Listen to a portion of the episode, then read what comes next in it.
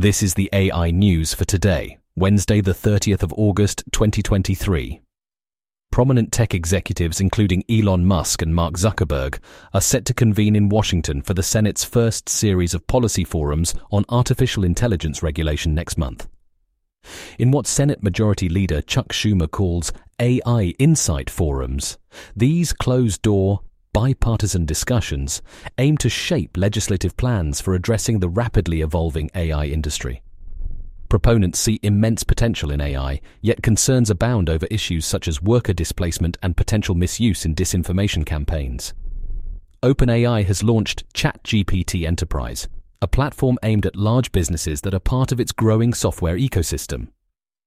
As a stark contender amidst other generative AI options, the platform offers enterprise grade security, unlimited access to GPT 4, extended context windows, and advanced data customization and analysis capabilities.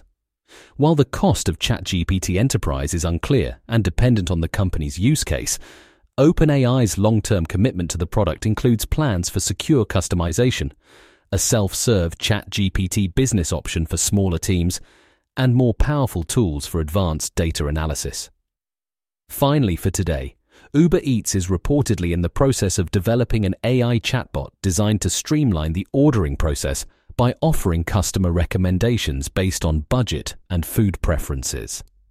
The development of the chatbot was discovered by developer Steve Moser, who found details hidden within the app's code, though Uber has yet to publicly announce its launch.